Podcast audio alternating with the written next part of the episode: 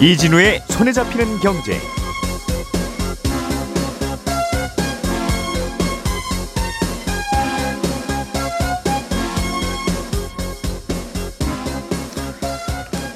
안녕하십니까 이진우입니다.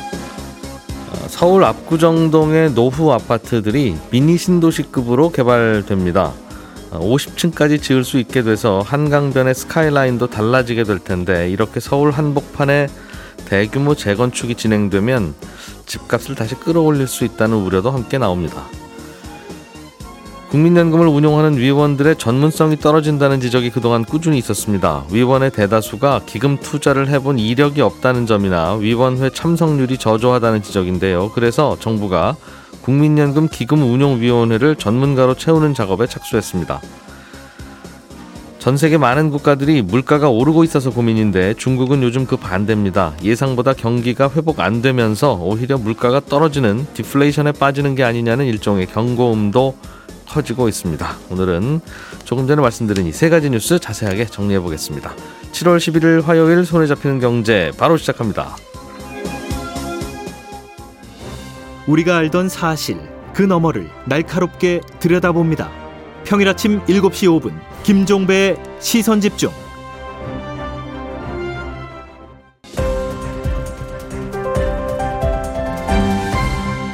이진우의 손에 잡히는 경제. 예, 경제 뉴스를 정리하는 세상 즐거운 시간. 오늘은 MBC 양효걸 기자, 남국민 경제 뉴스 큐레이터, 그리고 손에 잡히는 경제 박세훈 작가 이렇게 셋이 나와 있습니다. 어서 오십시오. 네, 안녕하세요. 자, 서울 압구정동의 재건축 이야기 좀 업데이트 좀 해보죠. 양효걸 기자. 네. 요게 거의 이제 미니 신도시급으로 어 네. 조금 긍정적으로 표현하면 규모 있게. 네. 약간 냉소적으로 표현하면 네. 요란하게 네. 그렇게 재건축이 된다는 거죠. 계획이 나왔어요? 네, 이게 아, 우리가 신도시라고 하면 뭐 1기 신도시는 뭐 일산 분당, 뭐 2기는 김포, 뭐 인천 검당 이렇게 좀 주택 가격을 안정하기 위해서 다소 외곽에 좀 조성을 하는데요. 이번에 서울시가 발표한 미니 신도시 안을 보면 서울 바로 핵심지인 강남 압구정에 들어섭니다. 이게 상징성도 있는데 대한민국의 대표적인 이제 부촌이자 이제 부동산에 있어서는 굉장히 또 상징적인 의미가 있죠. 그래서 여기에 한강을 내려다볼 수 있는 50층 안팎 규모의 1만 2천 가구, 1만 2천 가구에 대한 재건축 계획을 내놓은 겁니다. 음. 현재 압구정에서 재건축을 추진하는 6곳 가운데 4개 구역이 서울시의 재건축 패키지라고 할 수 있는 신속 통합 기획, 이른바 신통 기획에 참여하면서 이 미니 신도시 계획이 이제 탄력을 받고 있는 겁니다. 예. 신통 기획이라고 하면 서울시가 네. 재건축 허가 뭐 인가 이런 과정에서 속도를 좀 내도록 네. 빨리빨리 달라붙어서 진도 빼줄게 네, 하는 맞습니다. 그거잖아요. 네.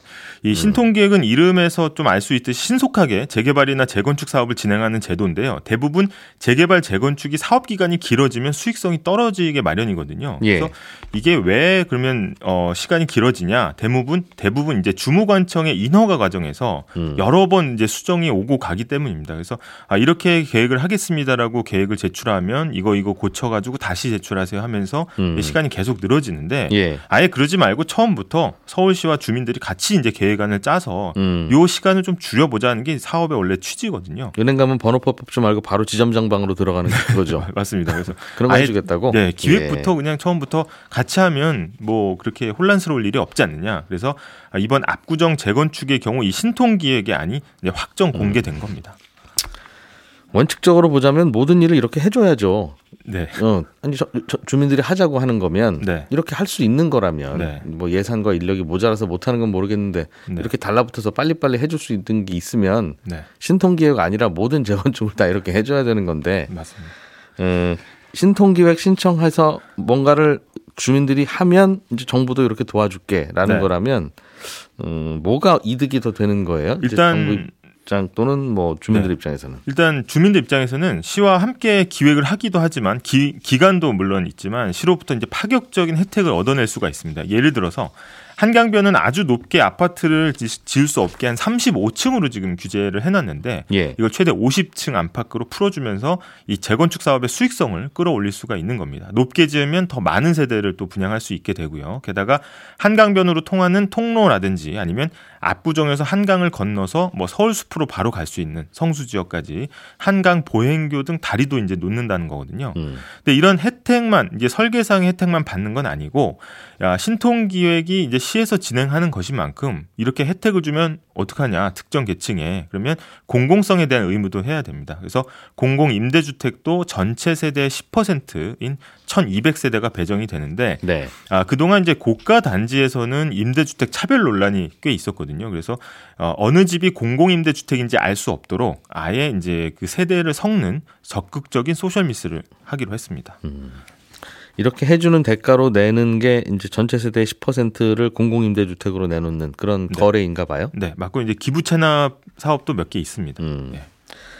걱정이 이렇게 빨리빨리 새 아파트 지어져야 사실은 아파트도 공급이 되고 네. 또 주변에서도 또 그쪽으로 이사 가다 보면 주변에 집도 남고 뭐 이러면서 이제 집값이 장기적으로는 안정되는 건데 맞습니다.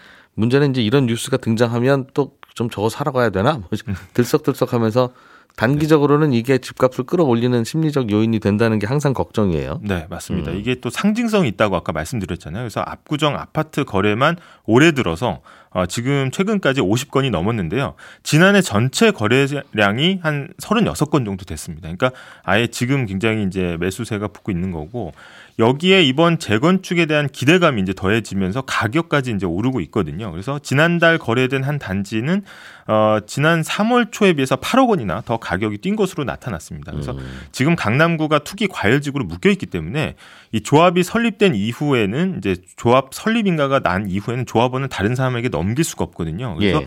소위 이제 조합원 막차를 타기 위한 거래가 계속 음. 활발하게 이루어지고 있다고 지금 해석이 나오고 있고요. 아직 조합 설립되기 전인가 봐요. 인가가 나기 전입니다. 음. 그래서 어, 현재 이 압구정을 포함해 목동이나 여의도 등 재개발 재건축이 예정된 곳들은 값이 뛰면서 들썩이는 모습을 이제 함께 보이고 있습니다. 그래서 아 근데 이런 뉴스가 나올 때마다 서울의 일부 단지기 때문에 어, 이미 수십억이 지금 넘어가는 음. 호가만 해도 예. 나랑 큰 관련이 없다 생각하실 수가 있는데 이 부동산 가격이 그 단지 자체 가격도 있지만 주변과의 상대적인 비교로 정해진 면도 있거든요. 그래서 음.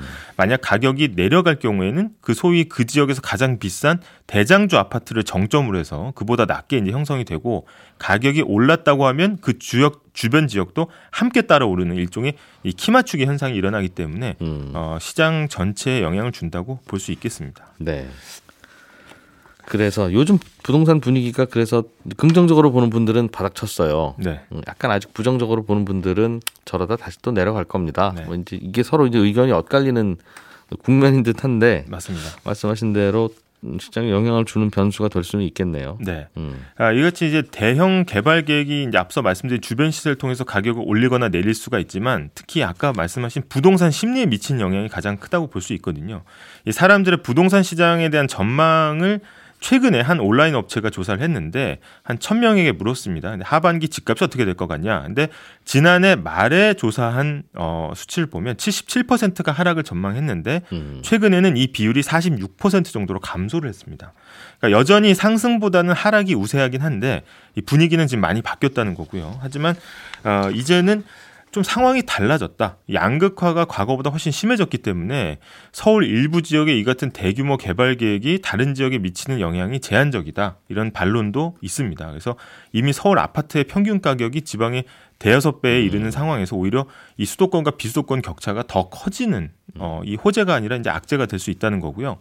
어제 발표된 한국은행 보고서를 보면 2017년 이후에 이제 부동산을 잡기 위해서 부동산 규제 지역에다 대출 규제도 강화를 했는데 음. 오히려 이 대출 규제 지역이 어, 다른 지역에 비해서 더 크게 올랐다 이런 결과도 나왔거든요. 그래서 음. 어, 특히 어, 규제 지역의 고가 주택일수록 값이 더 오른 걸로 나타났습니다. 상승률도 네 맞습니다. 음. 따라서 이제 핵심지를 개발해서 그 영향이 주변으로 퍼지게 만드는 이런 어떤 낙수 효과가 사실상 이제 음. 어, 저성장 국면에서는 사라진 거 아니냐 오히려 어, 지방의 공동화를 더 심화시키는 악재가 아니냐 이렇게 봐야 된다는 목소리도 나오고 있습니다. 그러니까 여기가 들썩이면 저기도 가보르고 저쪽도 오르고 하면서 전국적으로 다 오르는 그런 때는 지났다. 네, 그런 시대가 이제는 지났다. 음. 오히려 뭐 지방은 중소 건설사나 이런 사업장을 중심으로 PF가 더 어려운 모습을 보이는 곳도 있는데 이제는 이게 끝난 거 아니냐 이런 시각도 많습니다. 맞습니다. 음, 그쪽이 좀 진도 더 나갔다는 이야기. 네. 예. 박 작가님, 네. 음, 우리나라도 그렇고 미국도 그렇고 요즘에도 전 세계가 물가가 오르는 문제로 머리가 네. 계속 아프고 아프죠. 어, 도대체 이 물가는 왜 안 잡히는 거냐? 정말 미스테리다. 네. 경제학자들끼리도 그런 얘기를 하더군요. 네. 뭐 스티키 인플레이션 그러면서 아주 끈적끈적해서 아주 귀찮아 죽겠다고 네. 이런. 중국은 오히려 물가가 내려가는 디플레이션이 걱정이라는 얘기가 나오는 모양이에요. 거꾸로. 그렇습니다. 예. 어제 중국의 6월 소비자 물가 지수가 발표됐는데요. 작년 6월에 비해서 0% 올랐습니다. 음. 변화가 없었다는 겁니다. 네. 물가 상승률 0%는 2년 4개월 만에 나온 최저치인데 2021년 2월에 물가 지수가 전년 대비 마이너스 0.2%가 나온 적이 있거든요. 음. 근데 당시는 코로나가 한창이던 때였고 지금은 코로나 봉쇄령이 해제가 되고 경기 부양이 기대되는 시점에 물가 상승률이 0% 나온 거니까 요즘 충격이 좀 더 크게 음. 다가오는 것 같습니다. 음. 어떤 품목에서 물가가 좀 안 오르거나 내려서 그렇게 된 거예요? 어, 이게 나라마다 소비자 물가 지수에 들어가는 구성 항목들이 다 다르거든요. 그러니까 각 나라의 통계청이 그 나라의 소비자들이 뭘 많이 쓰느냐 음. 이걸 가지고 물가 지수의 구성비를 정하게 되는데 어제 나온 것 중에 눈길을 끄는 건 돼지고기 가격입니다. 중국인들은 돼지고기 소비 많이 하죠. 워낙 돼지고기를 좋아하니까 소비자 물가 지수에서 돼지고기가 차지하는 비중이 한국보다 훨씬 크거든요. 예. 근데 6월에 돼지고기 가격이 작년 6월에 비해서 대략 7% 정도 하락을 음, 했습니다. 예. 다른 식료품 가격들은 조금씩 올랐는데 비중이 큰 돼지고기 가격이 전년 동기에 비해서 7%씩 내려버리니까 전반적으로 물가 상승폭이 둔화된 걸로 나온 건데요. 돼지고기 가격이 이렇게 떨어지는 이유는 전반적으로 소비가 안 살아나서 그렇습니다. 이게 공급 과잉 상황이에요. 중국에서 돼지고기가. 네. 근데 중국에서 돼지고기가 공급 과잉 상황이 되는 건 흔치 않은 일이거든요. 왜냐하면 중국은 자기네 나라에서 생산하는 걸로도 소비가 충족이 안 됩니다. 그래서 늘 수입을 할 정도였는데 이거 지금 소비가 안 돼서 돼지고기가 남는다라는 건 중국이 지금 얼마나 소비를 안 하는지를 상징적으로 보여주는 그런 사례이기도 합니다. 그리고 좀 중국 다녀오신 분들 이야기를 들어보면 진짜 분위기 안 좋다고. 예. 어, 코로나 끝나면 경기 살아날 줄 알았던 알았는데 네. 어, 코로나만 사라지고 다 똑같다고. 아, 그렇습니다. 그런 이야기도 하시고. 예, 저도 중국 다녀온 분하고 어제 얘기를 좀 해봤더니 지금 음. 돈이 없어서 못 쓰는 것도 있고 앞으로 돈이 없어서 못 쓰게 될까봐 안 쓰는 것도 있고 그래서 음. 전반적으로 지금 소비가 매우 죽어 있는 그런 상황이라고. 불안해한다는 거죠. 그렇습니다. 하기야 뭐 세계 최강국인 미국이랑 거의 전쟁 아닌 전쟁 하고 있으니까. 네. 그거 뭐 마음 편하겠어요. 물론 그것도 음. 있고 이제 부동산이 워낙 침체돼 있다 보니까 그 문제도 예, 있고요. 있고요.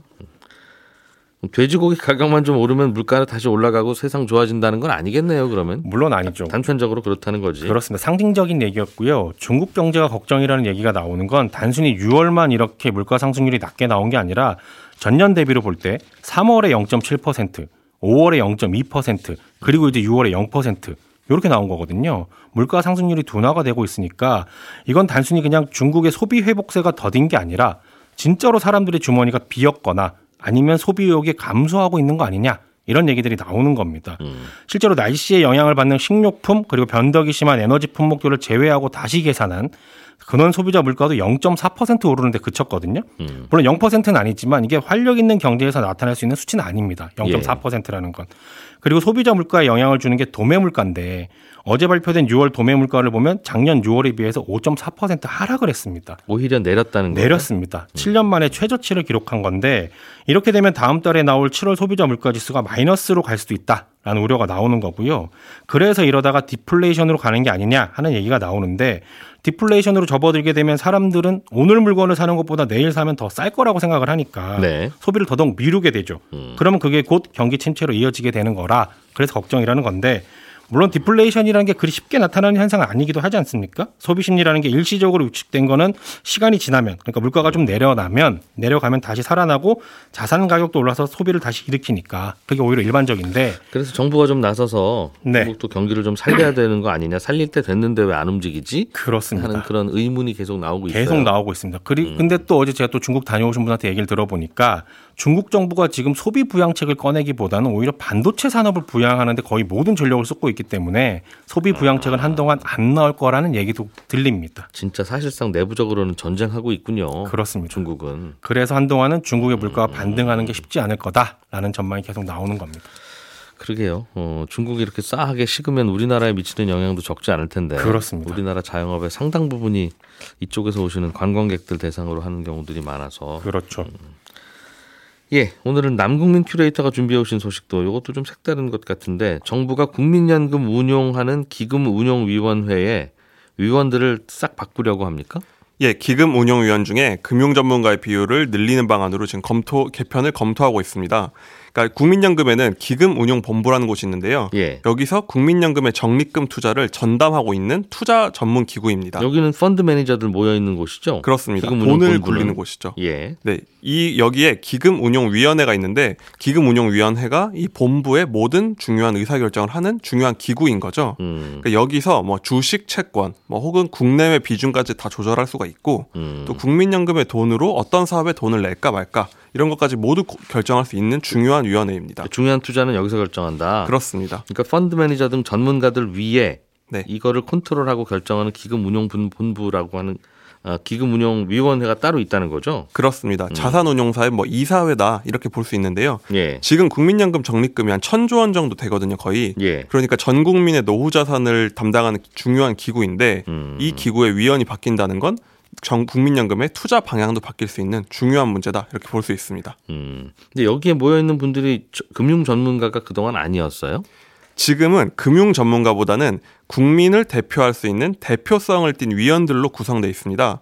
총 20명인데요. 위원장은 복지부 장관이 맡고 또 정부 측 당연직 위원으로 기재부, 농림부, 산업부, 고용부 차관 그리고 국민연금공단 이사장 이렇게 위원을 맡고 있습니다.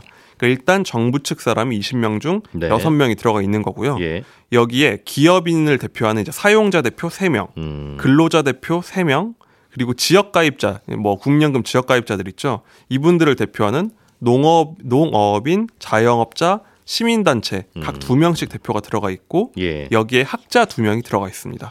그러니까 구성을 보면 뭐 노조, 농협, 수협, 시민단체, 보건 전문가 이런 분들이 들어가 있는 거죠.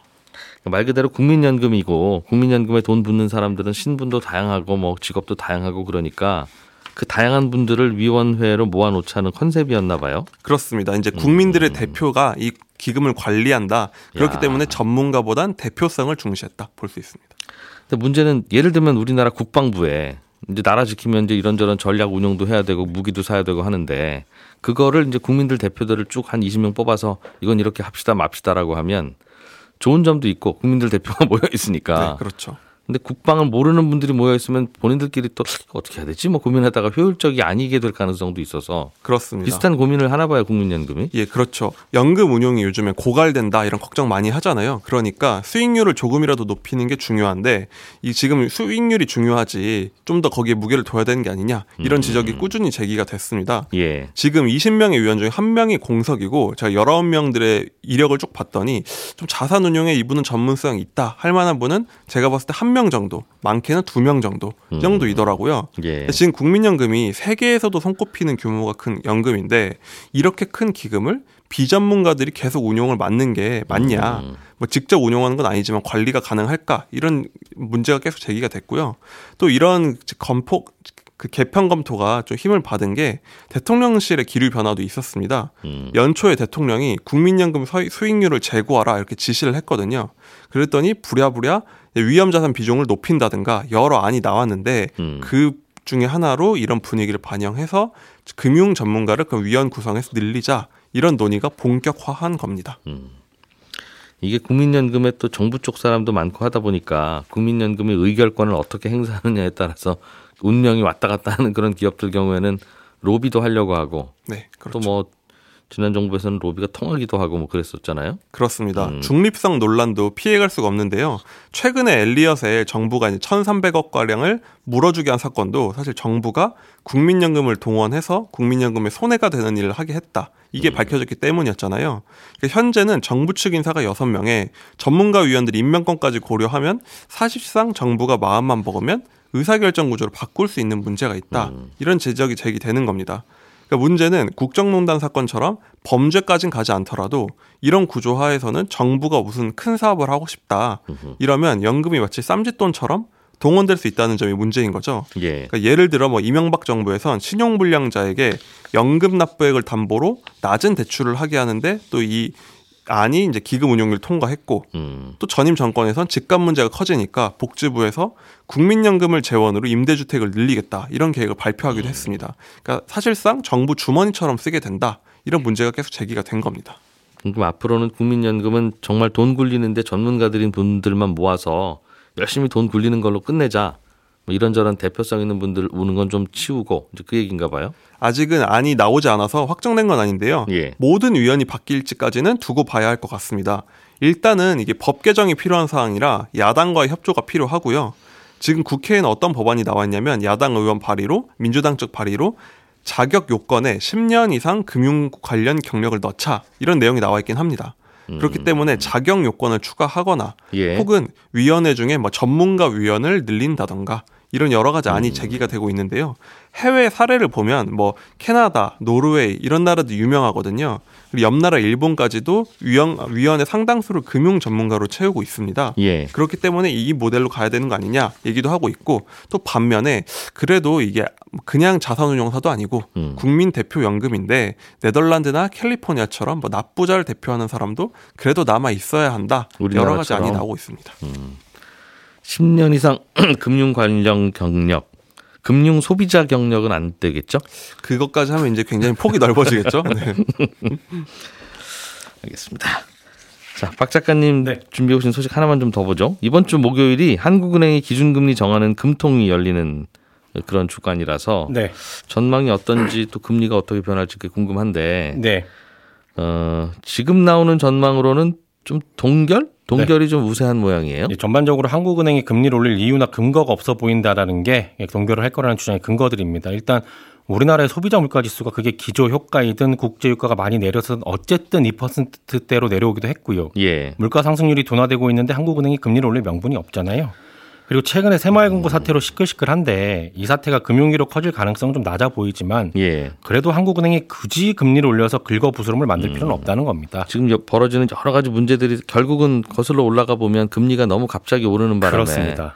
이렇게 될 줄은 몰랐어요. 그러면서 다들 비명 지르고 있는 상황이라서 네, 뭐 지금 상황으로 봐서는 금리를 올려야 할 것까지는 아닌 것 같은데 그렇습니다. 문제는 저쪽 바다 건너 미국이 계속 금리를 올리고 그렇죠. 있어서 이달 하순에 미국이 그 기준금리를 결정하는데 미국은 예. 이번에 0.25% 포인트 정도 올릴 거라는 전망이 압도적으로 많거든요. 근데 어. 미국은 올리고 우리는 안 올리게 되면 금리 차이가 이제 2% 포인트 이상 나는 거라서 그게 예. 변수가 될 것 같긴 한데 예. 어제 채권 애널리스트랑 통화를 좀 해보니까 지금도 이미 1.75% 포인트 차이가 나는데 미국하고 한국하고 금리 차이가 그렇습니다. 예. 달러가 우리나라에서 빠져나가고 있지 않다. 오히려 외국인들이 한국에 투자를 늘리고 있다. 근데 여기서 음. 0.25% 포인트 더 차이 난다고 해서 갑자기 외 국인 자금이 빠져나갈 것 같- 같지는 않다. 이렇게 음. 얘기를 하더라고요. 그렇군요. 그러니까 외국인들은 뭐 금리 차이가 좀 나더라도 네. 한국으로 계속 투자할 이유가 있으면 한다 이 말인가 봐요. 그렇습니다. 그렇기 음. 때문에 우리가 금리 결정을 하는 데 있어서 미국과의 금리 차이를 그렇게 크게 고려할 음. 것 같지는 않다. 그렇기 때문에 이번에는 어, 동결할 가능성이 높다, 우세하다 이런 음. 전망이 나오는 겁니다. 그렇군요. 미국도 이번, 이번에 한 번 좀 올리고 다음에 좀 괜찮아지는가 싶은데 또 그것도 또 아닌 것 같고. 그렇습니다. 음. 좀 있으면 6월 소비자 물가 지수가 나오게 될 텐데 예. 그게 또 어떻게 나오는지 좀 관심 있게 봐야 됩니다. 물어보면 우리도 데이터 보고 결정한다 네. 그러고 있으니까 잘 모르죠. 뭐. 참 전문가 없는 시대를 우리도 그냥 가고 있는 것 같아요. 예. 예, 저희는 내일 아침 8시 30분에 또 경제 뉴스 중요한 거한 보따리 들고 돌아오겠습니다. 내일 뵙죠. 고맙습니다.